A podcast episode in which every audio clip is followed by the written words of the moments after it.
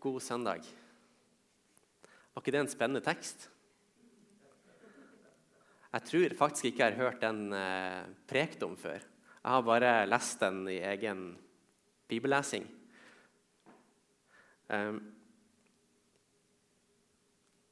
det er en lignelse, dette her. Så, og jeg tenker vi kanskje starter med den. For eh, noe jeg syns er litt spennende her, er at vi får en lignelse som er introdusert med et vers før, der vi på en måte får vite hva lignelsen handler om. Men jeg har lyst til, jeg lyst til at vi venter litt med å høre, høre på det. Og så Etter lignelsen så får vi også en forklaring av Jesus. Og Det er heller ikke helt det samme som i starten, så vi venter litt med det også. Vi starter med bare å se på selve lignelsen. Men først la oss eh, be litt, litt mer. Kjære far, takk for denne herlige dagen. Takk for at det er vår. Takk for været. Takk for dette fellesskapet her i Østre. Jeg vil be om eh, nåde her nå. Nåde til å gå gjennom denne teksten. Nåde til å se og se og høre og høre. Jeg ber om at du skal gi oss øre til å høre dette og prøve å forstå hva du mente med lignelsen. For du har sagt at når du forteller lignelser av Jesus, så er det ikke alltid alle skal forstå. Men vi ber om at vi skal forstå i dag. Jeg ber om at jeg skal forstå, sånn at jeg kan fortelle om dette eh, og si det samme du sa, Jesus. Så bring oss, bring oss det vi trenger i dag, Jesus, og eh, bring til mitt minne de viktigste tingene fra forberedelsen min. Så la oss få se deg klarere i dag. Amen. Ok, Så vi starta med altså vers 2. 2-5. Der har vi det.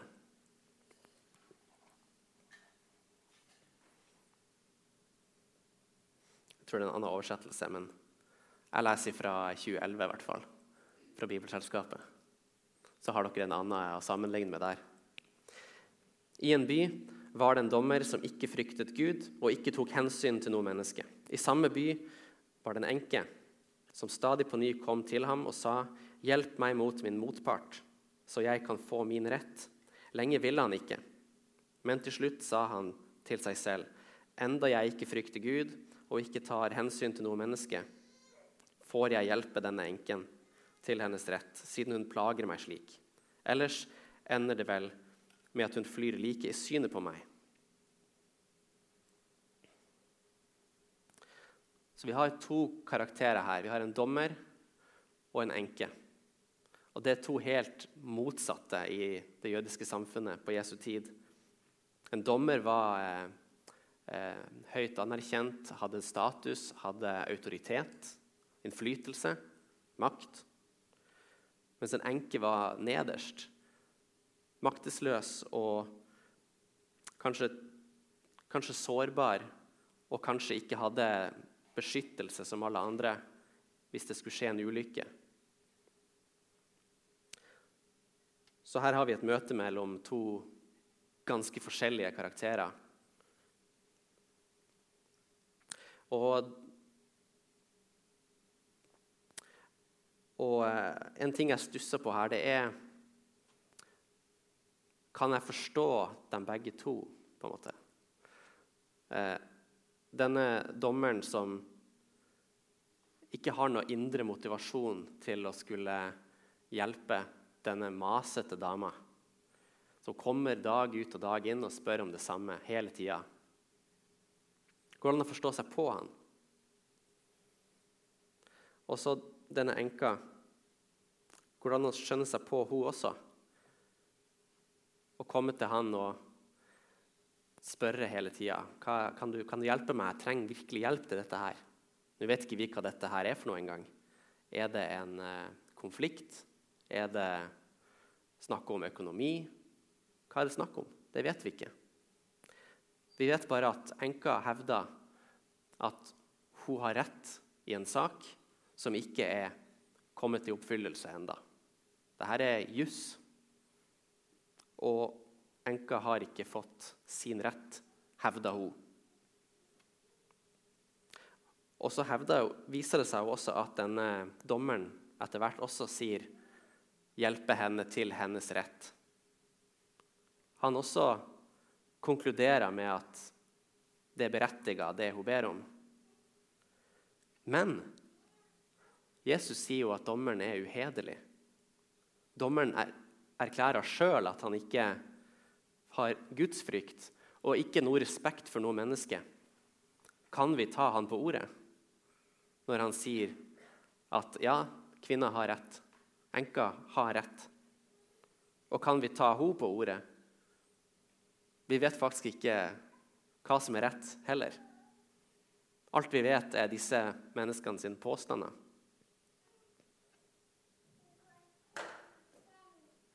I, eh, I, vers 1, hvis vi kan få opp den, så har vi fortellerstemmen her, Lukas sin fortolkning av teksten. Hva, skal, hva handler lignelsen om? Og Lukas sier at den handler om at vi alltid skal be og ikke miste motet. Og da høres det ut som at hovedrollen i denne fortellinga er enka.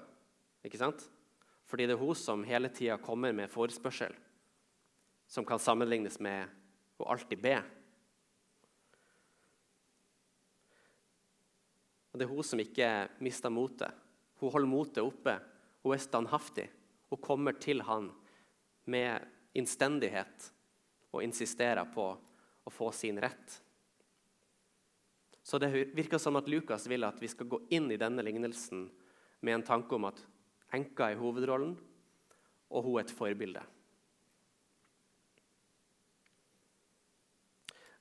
Når vi ser på etterpå, etter lignelsen, fra vers 6, så ser vi hva Jesus sier. Og Egentlig syns jeg det er interessant at det står 'og Herren sa'. Det, det er mange forskere som mener at uh, når det står sånn som før teksten vår i kapittel 18, så står det 'Jesus sa' i kapittel 17. Så i sammenhengen her så er det Jesus som snakker. Men her så har Lukas bestemt at han skal omtales som Herren. Hvorfor? Når vi kommer til en tekst som dette, så er det veldig interessant å stille seg sånne spørsmål.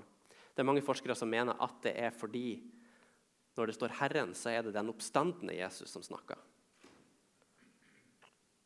Jeg vet ikke om det er rett, men hvis det er rett, så kan det hende at lignelsen ble fortalt lenge før Jesus døde og sto opp, mens tolkning av lignelsen fra Jesus' sin side kom etter hans oppstandelse. Så kan, vi kan se for oss at det har gått noe tid mellom at lignelsen ble fortalt, og at den ble tyda fra Jesus. Og Det kjenner vi jo fra andre lignelser, at disiplene de fikk gjerne høre en lignelse, og så gikk de og grunna på den. Og så senere så fikk de kanskje forklart hva den handla om, hva den var all about. Og Dette kan være et eksempel på det, men der forfatteren Lukas har samla det på ett sted. Men han markerer forskjellen med bruk av eh, overgangen fra Jesus sa bla, bla, bla, til Herren sa bla, bla, bla kanskje. Og I så fall så er det interessant å se denne forskjellen på Jesus sin tolkning og Lukas sin tolkning. Jeg tror jo at hele Bibelen er inspirert av Gud. Så jeg tror at begge tolkningene er likegyldige, og at de kan være gyldige på en og samme tid. Vi kan høre på Lukas, for fortelleren, og ta det som Guds ord når vi leser Bibelen vår. Det tror jeg. Det er ikke alle som er enig i det. Noen kommer til en tekst som dette og vil bare hente ut Jesus-sitater og tenke at det er Guds ord. Det Jesus her sier, eller Herren sier Han trekker fram dommeren. Hør hva denne uhederlige dommeren sier. Akkurat som at Jesus vil gjøre dommeren til hovedrollen i fortellinga. Det er jo tross alt han det handler mest om i teksten i selve lignelsen. Og det som er veldig rart, er at en uhederlig dommer velger Jesus å sammenligne med Gud. Han sammenligner Gud med en uhederlig dommer. Jeg tror nok de som hørte på, fikk litt bakoversveis av det. Skulle ikke da Gud hjelpe sine utvalgte til deres rett, de som roper til ham dag og natt? Er han sen til å hjelpe dem? Sier han retorisk. Selvsagt vil Gud hjelpe.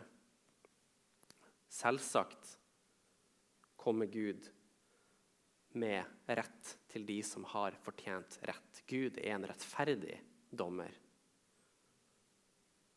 Eller er han det? For her sammenlignes Gud med en uhederlig dommer. Er det bare en sånn kontrastfylt sammenligning der ok, Gud er den rettferdige dommer, og dette her er den urettferdige dommer? Eller, eller kan det hende at han vil si at dommeren når han gjør unntak fra sin uhederlighet, så, han, så gjør han det som er rett. Det som i hvert fall handlinga i seg sjøl er barmhjertig, selv om han egentlig har bare egoistisk hensikt med det. Så er handlinga god, selv om hjertet hans er ondt. Så når den uhederlige dommeren gjør unntak, så er det å gjøre rett. Mens når Gud gjør unntak, som er hederlig, som er en rettferdig Gud, en rettferdig dommer Når Gud gjør unntak, så er det nåde. Når Gud gjør unntak, så er det å gå bort ifra sin rettferd, nemlig alle oss, eller ingen av oss, har fortjent noen rett. Vår dom er allerede satt. Ingen av oss har fortjent noen gode gaver fra Gud. Ingen av oss. Så Guds unntak er å tilby nåde. Men vi kan også lese i eh, Vi som kjenner til andre bibeltekster også, kan komme til eh, romerne og lese om rettferdiggjørelse, der vi ser at i eh, Romerne 3 ikke noe menneske blir rettferdig for Gud pga. gjerninger som loven krever, ved loven lærer vi synden å kjenne. Men nå er Guds rettferdighet, som loven og profetene vitner om, blitt åpenbart, uavhengig av loven. Dette er Guds rettferdighet som gis ved troen på Jesus. Så Gud er rettferdig også når han tilgir synd. Fordi han straffa Jesus i vårt sted. Den uskyldige for de skyldige. Så Gud er rettferdig, selv når han gjør unntak fra den dommen som skulle ramme oss alle. Den vreden som skulle ramme oss alle. Den har han sendt på Jesus på korset, i vårt sted. Kanskje dette å lese for mye inn i denne lignelsen og denne fortellinga. Men jeg syns det er interessant at det skjer en sammenligning her mellom en uhederlig dommer og Gud. Men det er også i form av eh, en sånn Hvor mye mer skal ikke da Gud? Og det, det minner meg på en annen tekst. I eh, ordspråkene Nei, vent. Det var ikke den jeg skulle ha nå. Lukas 11, 13. Så sier Jesus i en annen sammenheng.: Når dere som er onde, vet å gi barna deres gode gaver, hvor mye mer skal ikke da Far i himmelen gi Den hellige ånd til dem som ber ham? Så her har vi den samme type måten å snakke på. Hvor mye mer enn denne uhederlige dommeren som kan gjøre noe rett, selv om det er fra en ond hensikt? Hvor mye mer ikke, skal ikke da Gud gi en rettferdig dom, en rettferdighet, til de som har fortjent eller de som har eh, vært sårbare, sånn som denne enka. Og egentlig minner meg, dette her meg litt om eh, eh, Paulus når han sier at ok, det finnes folk som forkynner evangeliet fra onde og feile hensikter, men de forkynner i hvert fall evangeliet. Så fortsett med det. Skriv om det i Filippe-brevet. Så selv fra onde hensikter kan det komme gode ting ut av. Man må ikke være kristen og frelst og ha fått rensa sitt indre, som vi snakka om i stad, med tilgivelse for å bygge et sykehus, f.eks. Det kan også ikke-kristne gjøre. Det kan selv de mest ondsinnede og egoistiske rikinger gjøre. Men det er likevel bra at det bygges sykehus, eller at det bygges veier eller andre ting som er bra i verden og samfunnet.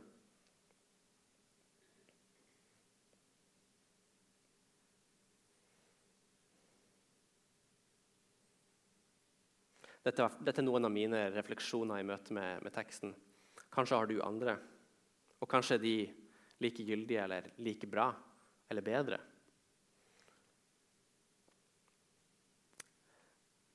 Videre så sier eh, Jesus at Gud skal sørge for at de får sin rett, og det snart. Om det drøyer Ja, vi skal synge den etterpå. Um, ofte så tror jeg vi kan erfare Guds svar og komme veldig seint. Gud drøyer med å svare på bønnene våre. Men her står det at fra Guds perspektiv så sørger han for det snart. Fra Guds side så skjer det snart. Kanskje litt som når Jesus sa at han kommer snart tilbake. Det skal skje, og det skal skje snart. Og Derfor er det interessant med siste avslutninga. Hvis du leser får opp den vers 8 igjen. Når menneskesønnen kommer, mon han da vil finne troen på jorden?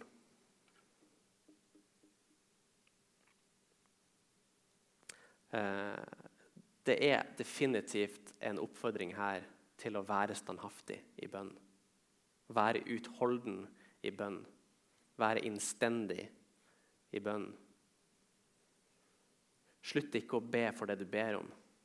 Fortsett med å be om det du ber om.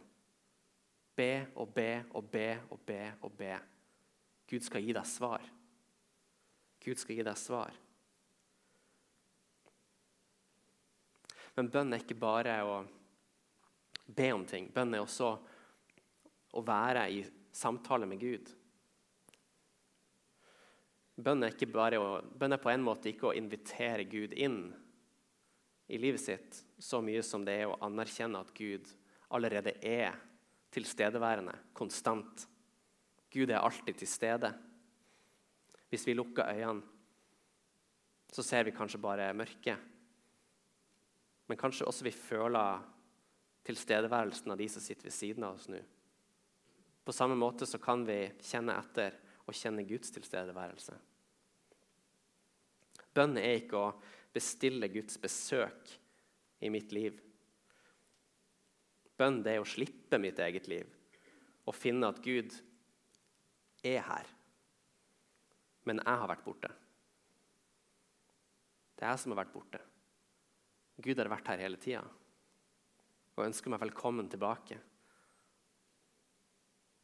Som en far som kommer med utstrakte armer for å gi oss en varm klem. Bønn det er å være våken overfor Gud.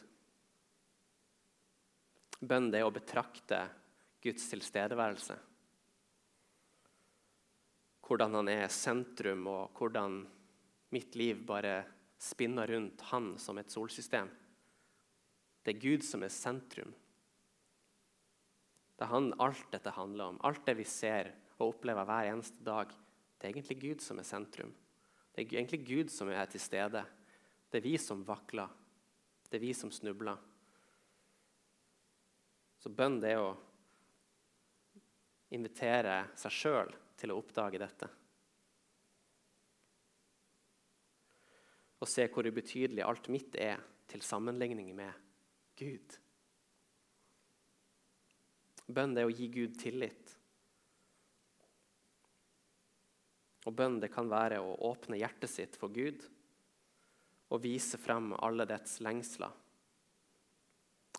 Alle mitt hjertes lengsler. Vise det frem for Gud.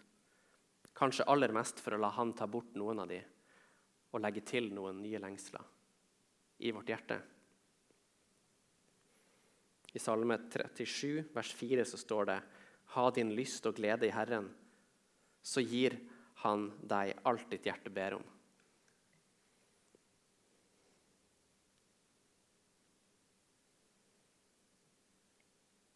Så vi avslutter med en bønn.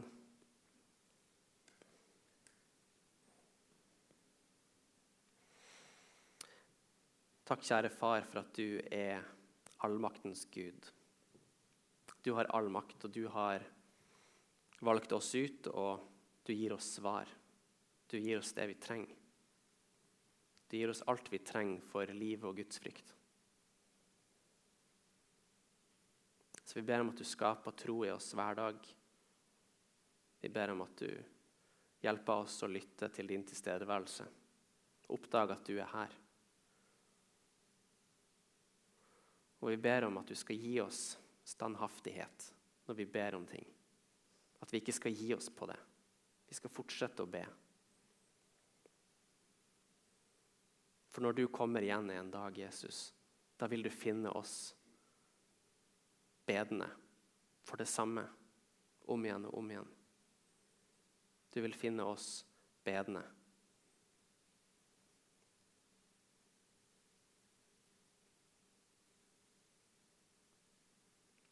Takk, kjære far, for ditt ord. Amen.